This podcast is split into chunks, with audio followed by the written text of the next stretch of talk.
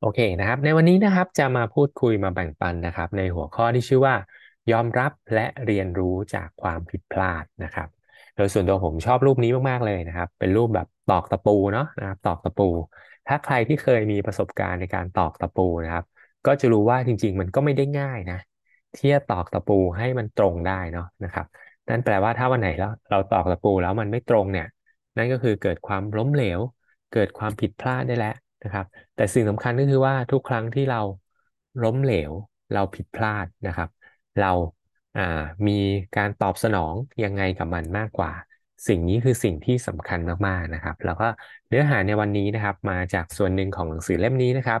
The Self-Aware Leader นะครับ รู้จักตัวเองเน้นจุดแข็งปลุกพลังทีม ผู้เขียนก็คือคุณจอห์นซีแม็กซ์เวลล์นะครับ คุณจอห์นซีแม็กซ์เวลล์เนี่ยถือว่าเป็นกูรูนะครับ ด้านผู้นำเบอร์ต้นๆนะครับ หรือเรียกได้ว่าเป็นเบอร์หนึ่งของโลกเลยก็ว่าได้นะครับ เพราะว่าเขาเป็นผู้นักพูดนะครับ speaker นักเขียนหนังสือขายดีนะครับ ที่เขียนโอ้โหผมว่าน่าจะมีเป็น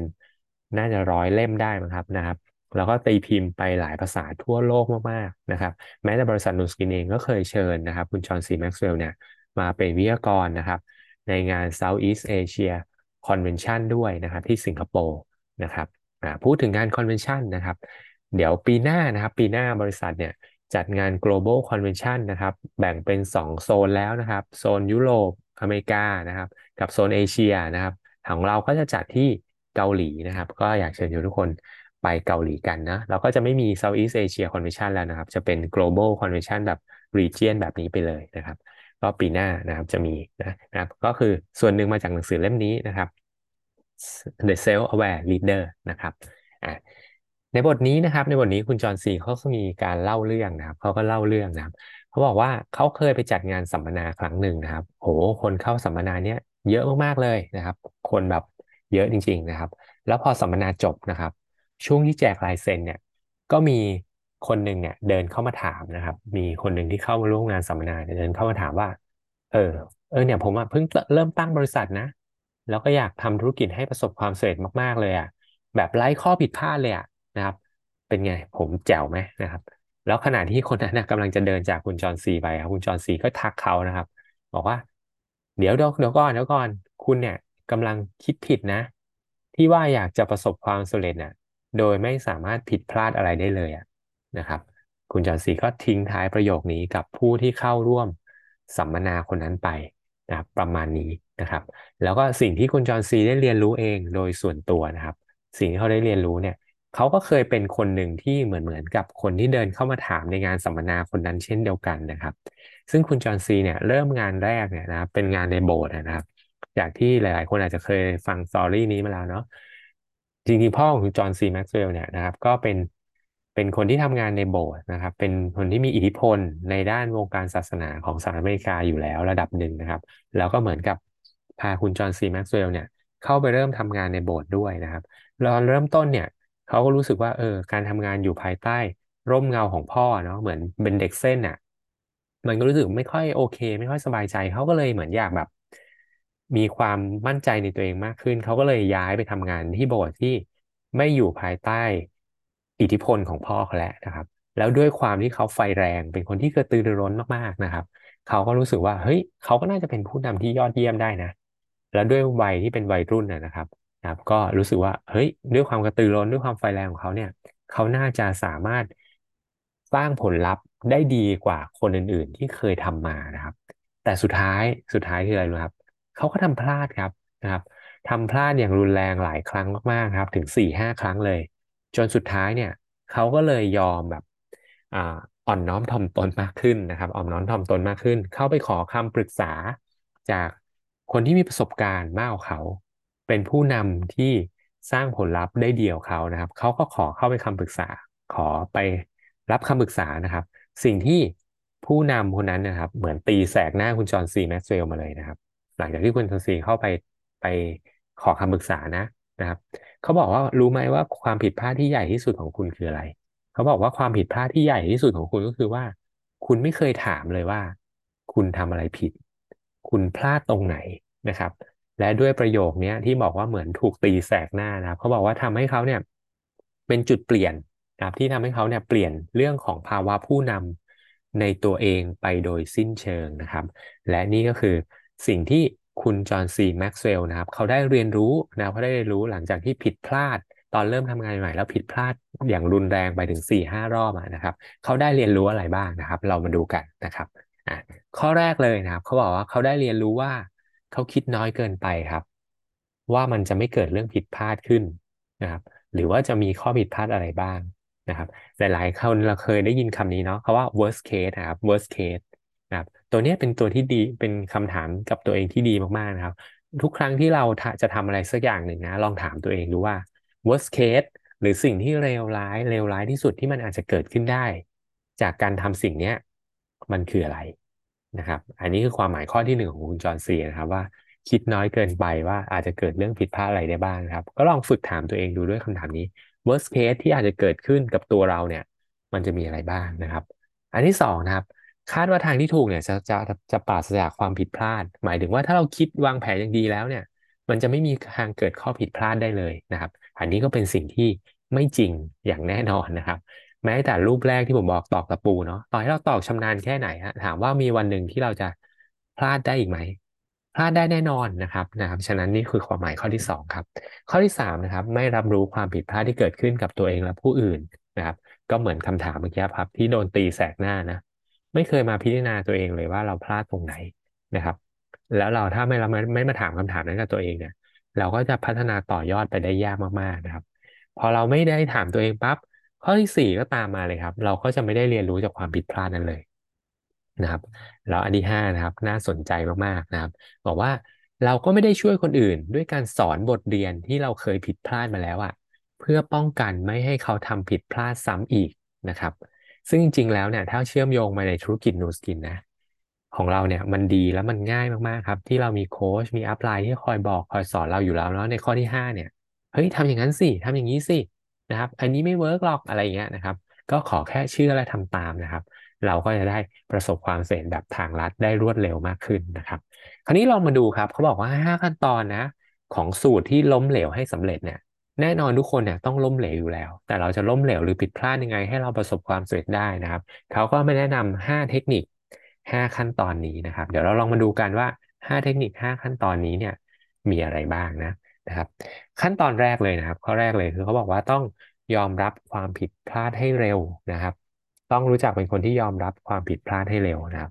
ก็เขาก็มีเรื่องเล่าอีกนะครับ คุณจอห์นซีก็มีเรื่องเล่าอีกเขาบอกครั้งหนึ่งเนี่ยเขาได้พูดคุยกับ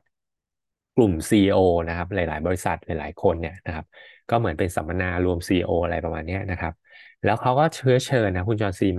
ม็กซ์เวลล์ก็บอกเชื้อเชิญให้กับ CEO ทุก ๆ คนนะ กล้าเปิดเผยความผิดพลาดหรือว่าจุดอ่อนของตัวเองอะกับลูกน้องของตัวเองนะครับ แต่พอพูดเรื่องราวแบบนี้ปั๊บบรรยากาศในงานสัมมนาในงานประชุมปุ๊บเปลี่ยนไปเลยครับ รู้สึกเป็นบรรยากาศที่อึดอัดอึมครึมนะครับ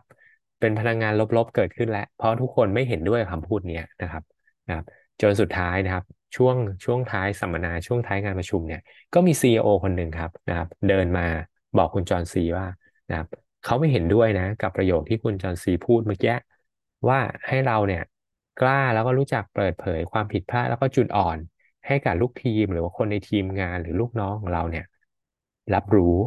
เพราะเราจะกลายเป็นดูเหมือนว่าเป็นคนอ่อนแอในสายตาลูกน้องอะนะครับคราวนี้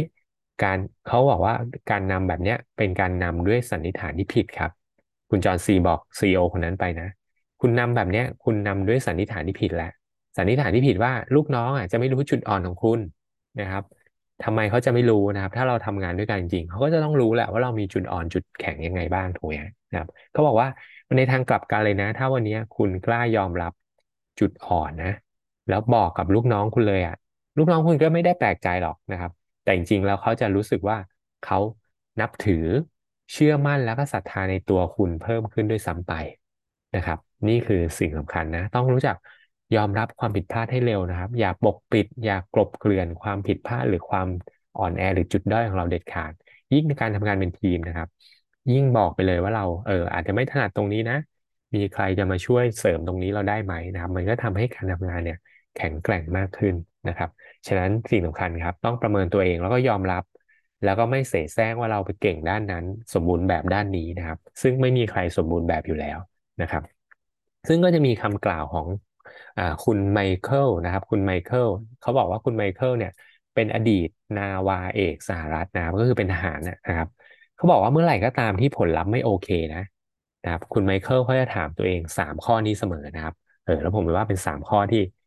ใช้ได้เลยนะครับ เราไปสามารถปรับใช้แล้วก็มัน work ดีนะครับคำถามแรกครับ ลองถามตัวเองดูว่า เราชี้แจงวิธีการทำงานนะครับ จุดประสงค์การทำงานอะไรเงี้ย ชัดเจนหรือเปล่ากับทีมของเรานะครับ ถ้าผลลัพธ์มันไม่โอเคนะ ลองถามตัวเองดูว่าข้อแรกเนี่ย เราถ่ายทอดเราชี้แจง อ่า สิ่งที่เราต้องการผลลัพธ์อะไรเนี่ย ได้ได้ชัดเจนหรือเปล่านะครับสองครับ เราให้เวลาแล้วก็ทรัพยากรเพียงพอหรือยังนะครับ ข้อสามครับ เราฝึกพวกเขาเพียงพอหรือเปล่าอ่าอันนี้เป็นคำถามที่ดีมากๆเลยนะครับ ลองถามตัวเองดูทุกครั้งที่เราผลลัพธ์เราไม่เป็นไปตามที่เราต้องการนะครับ เราสื่อสารดีหรือยัง เราให้เวลาและทรัพยากรเพียงพอไหมสามเราฝึกเขาได้ดีพอแล้วหรือยังที่ทำให้เขาสร้างผลลัพธ์ได้นะครับอะขั้นตอนที่สองครับเขาบอกว่ายอมรับว่าต้องเจอความผิดพลาดครับ ถึงจะก้าวต่อไปได้ครับนะครับเขาบอกว่าคนที่สนใจความสำเร็จทุกคนนะครับล้วนแล้วแต่จะเรียนรู้ แล้วก็มองความผิดพลาดเนี่ยว่าเป็นเรื่องดีครับนะครับ หลายๆ คนเนี่ยพยายามหลีกหนี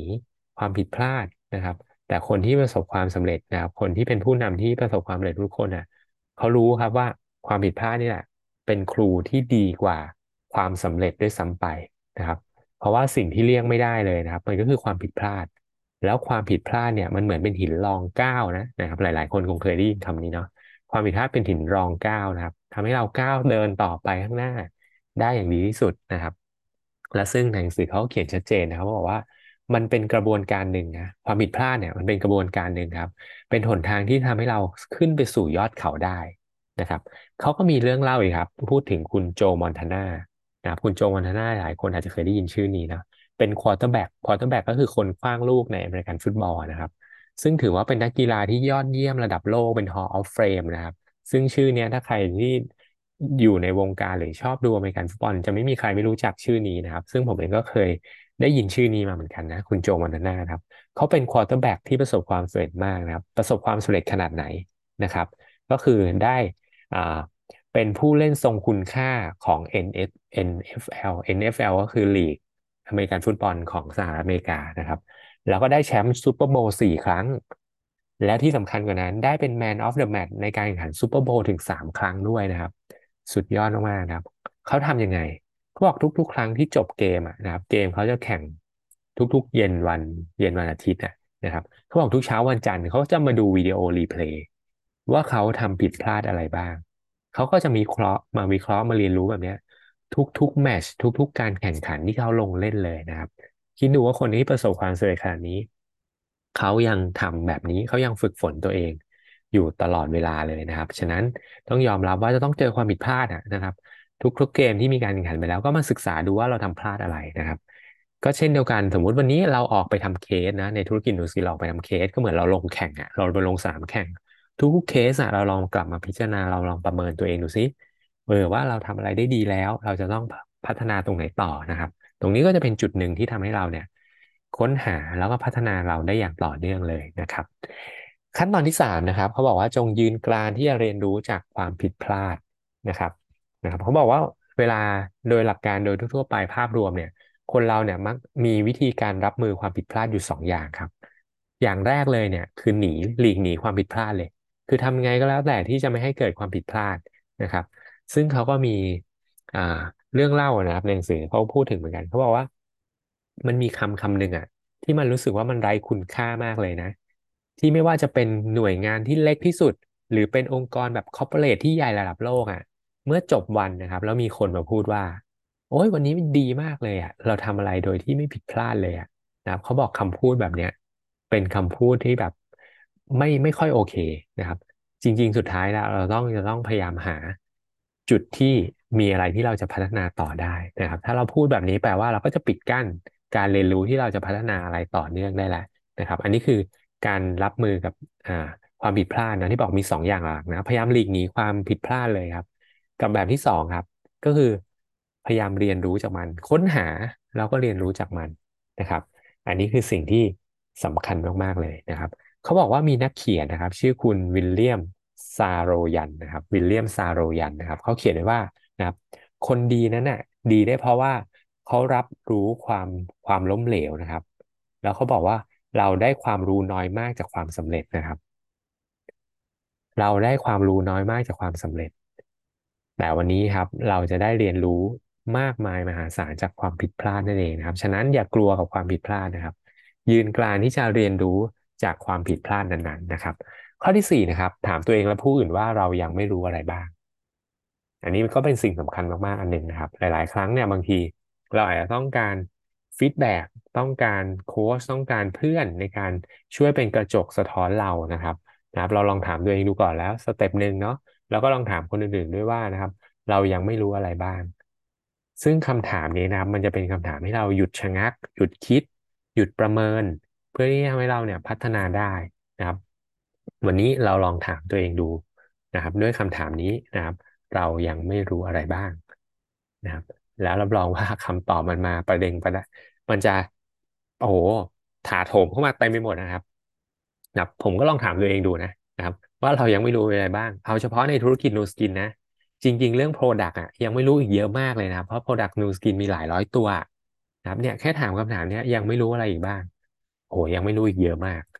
เยอะมากจริงนะครับ ฉะนั้นเราลองฝึกตั้งคำถามนี้กับตัวเอง เพื่อเราจะได้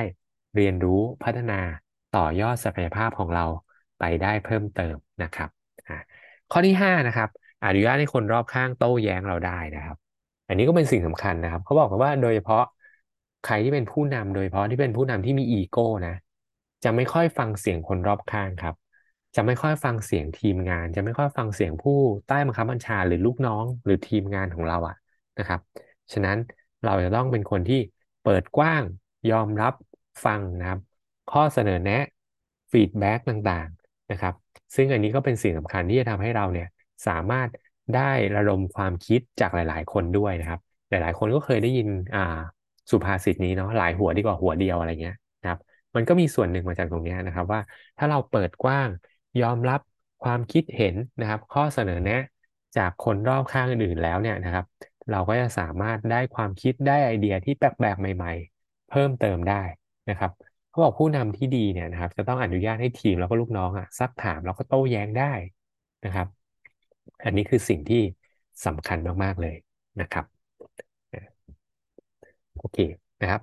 คำถามฉุกคิดนะครับคำถามฉุกคิด ท้ายบทเขาจะมีคำถามฉุกคิดให้ลองถามตัวเองดูนะครับ ว่าวันนี้เนี่ย ถ้าเราอยากจะเรียนรู้จากความล้มเหลว เราอยากจะเป็นคนที่เก่งขึ้น เราอยากประสบความสำเร็จมากขึ้น ลองถามคำถามเหล่านี้กับตัวเองดูนะครับคำถามแรกเลยนะครับ ฉันมองข้าม หรือไม่ยอมรับความผิดพลาดอะไรบ้างนะครับ ลองถามตัวเองดูนะครับว่าฉันเคยมองข้ามหรือว่าไม่ยอมรับความผิดพลาดอะไรของตัวเองบ้างนะครับ คำถามต่อมานะครับนะครับ แล้วเราทำให้เราเนี่ยพลาดการเรียนรู้อะไรไปบ้างล่ะ จากสิ่งที่เรามองข้ามไปนะครับ เราทำให้เราเนี่ยพลาดการเรียนรู้อะไรไปบ้างนะครับ แล้วทำไมเราถึงลังเลที่จะยอมรับความผิดพลาดนั้นครับ กลัวเสียหน้า กลัวเป็นดูไม่ดีหรืออะไรยังไงหรือเปล่า กลัวดูเป็นคนไม่มีคุณภาพหรือเปล่านะครับ ลองถามตัวเองดูว่าทำไมเราถึงลังเลที่จะไม่ยอมรับความผิดพลาดนั้นล่ะนะครับ แล้วก็อีกคำถามหนึ่งนะครับ ฉันจะเปลี่ยนแปลงมันอย่างไรอะ ที่จะทำให้เราเติบโตได้ในเรื่องนี้นะครับ ลองฝึกถามตัวเองนะครับเขาบอกคำถามที่ดีเนี่ยนะครับจะทำมาซึ่งคำตอบที่ยอดเยี่ยมได้นะครับ แล้วผมชอบประโยคประโยคนี้นะครับ ในหนังสือของบทนี้นะครับ วันนี้ถ้าเราอยากจะประสบความสำเร็จนะครับ เราอยากจะเป็นผู้นำที่ยอดเยี่ยมนะครับ จงนึกถึงคำพูดนี้ไว้นะครับ การทำผิดพลาดเนี่ย ไม่ได้ทำให้คุณเป็นผู้นำที่แย่หรอกนะครับ แต่การที่จะไม่ยอมรับความผิดพลาดต่างหากล่ะ จะทำให้คุณเป็นผู้นำที่ไม่เอาไหนนะครับ ชอบประโยคนี้มากๆเลยนะครับ ในหนังสือเขาพูดเขาเขียนเอาไว้นะครับ เราก็ลองเอาประโยคนี้นะครับ ไปใช้ในการดำเนินชีวิตเราดูนะครับ โอเคนะครับ อันนี้สรุปแล้วนะครับ 5 ขั้นตอนของสูตรการล้มเหลวให้สำเร็จนะครับ ก็คือ 5 ข้อนี้5ขั้นตอนนี้นะครับ ยอมรับความผิดพลาดให้เร็ว ยอมรับว่าเราต้องเจอความผิดพลาดนะครับ ถึงจะก้าวต่อไปได้นะครับ ยืนการที่จะเรียนรู้จากความผิดพลาด ถามตัวเองและผู้อื่นว่าเรายังไม่รู้อะไรบ้างนะครับ แล้วก็อนุญาตนะครับ ให้คนรอบข้าง สามารถโต้แย้งเราได้ เสนอความคิดเห็นเราได้นะครับ แล้วเราก็ต้องรับฟังด้วยนะครับ ไม่ใช่โต้เขากลับ แล้วหลังจากนั้นถ้าเราโต้กลับ ก็จะไม่มีใครกล้าเสนอข้อคิดเห็น ข้อเสนอแนะอะไรกับเราเลยนะครับ เราก็จะกลายเป็นคนที่คิดคนเดียวทำอะไรคนเดียวเหมือนเดิมนะครับ โอเคนะครับ ก็ผมก็ชอบคำนี้มากๆนะครับ ก็เวลาตอนทำสไลด์ก็ไป search search เจอนะครับ ความล้มเหลวความผิดพลาดเนาะ fail นะครับ fail เนี่ย เราต้องลองนึกว่าถ้ามันเป็นตัวย่อนี้นะครับ เราจะรู้สึกดีกับมันขึ้นมาทันทีนะ fail first attempt in learning นะครับ แปลว่าอะไรเป็นมันแปลว่า มันคือความพยายามครั้งแรกในการเรียนรู้ครับ มันคือความพยายามครั้งแรกในการเรียนรู้นะครับ ฉะนั้นไม่ต้องกังวลเรื่องความผิดพลาด ความล้มเหลว ยังไงเราต้องเจออย่างแน่นอนนะครับ เพราะมันเป็นกระบวนการหนึ่งเป็นหนทางหนึ่งสู่ความสำเร็จนะครับ โอเค ขอปิดท้ายด้วย quote quote นี้นะครับนะครับเขาบอกว่านะครับความล้มเหลวล่ะ มันก็คือแค่การสะท้อนกลับมานะครับ ข้อคิดเห็นเนี่ยการล้มเหลวมันคือเหมือนเป็นแค่ข้อคิดเห็นเนี่ยคือ feedback นะครับ จงเรียนรู้จากมัน เติบโตจากมันครับ แล้วก็ อย่ากกังวลหรืออย่ากกลัวครับ ที่จะเริ่มต้นใหม่นะครับทุกคนผิดพลาดได้นะครับ ล้มแล้วก็แค่ลุกครับ ล้มแล้วก็ลุกนะครับ คนที่ประสบความสำเร็จนะครับ ไม่ใช่ว่าเขาไม่เคยล้มนะครับ แต่เขาแค่ลุก ให้มากกว่าครั้งที่เขาล้มแค่นั้นเองครับเขาล้มเก้าครั้งเขาก็ลุกขึ้นสิบครั้ง ล้มยี่สิบครั้งเขาก็ลุกขึ้นยี่สิบเอ็ดครั้ง แค่นั้นเองครับนะครับ จงอย่ากลัวที่จะต้องเริ่มต้นใหม่ ทุกครั้งที่ล้มลงครับ อย่ากลัวที่จะต้องลุกขึ้นใหม่นะครับ แล้วถ้าทุกคนนะครับมี mindset แบบนี้นะครับ กล้าเผชิญความผิดพลาดความล้มเหลว แล้วก็เรียนรู้จากมัน เราก็จะเติบโตขึ้น เราก็จะประสบความสำเร็จมากขึ้นได้อย่างแน่นอนนะครับ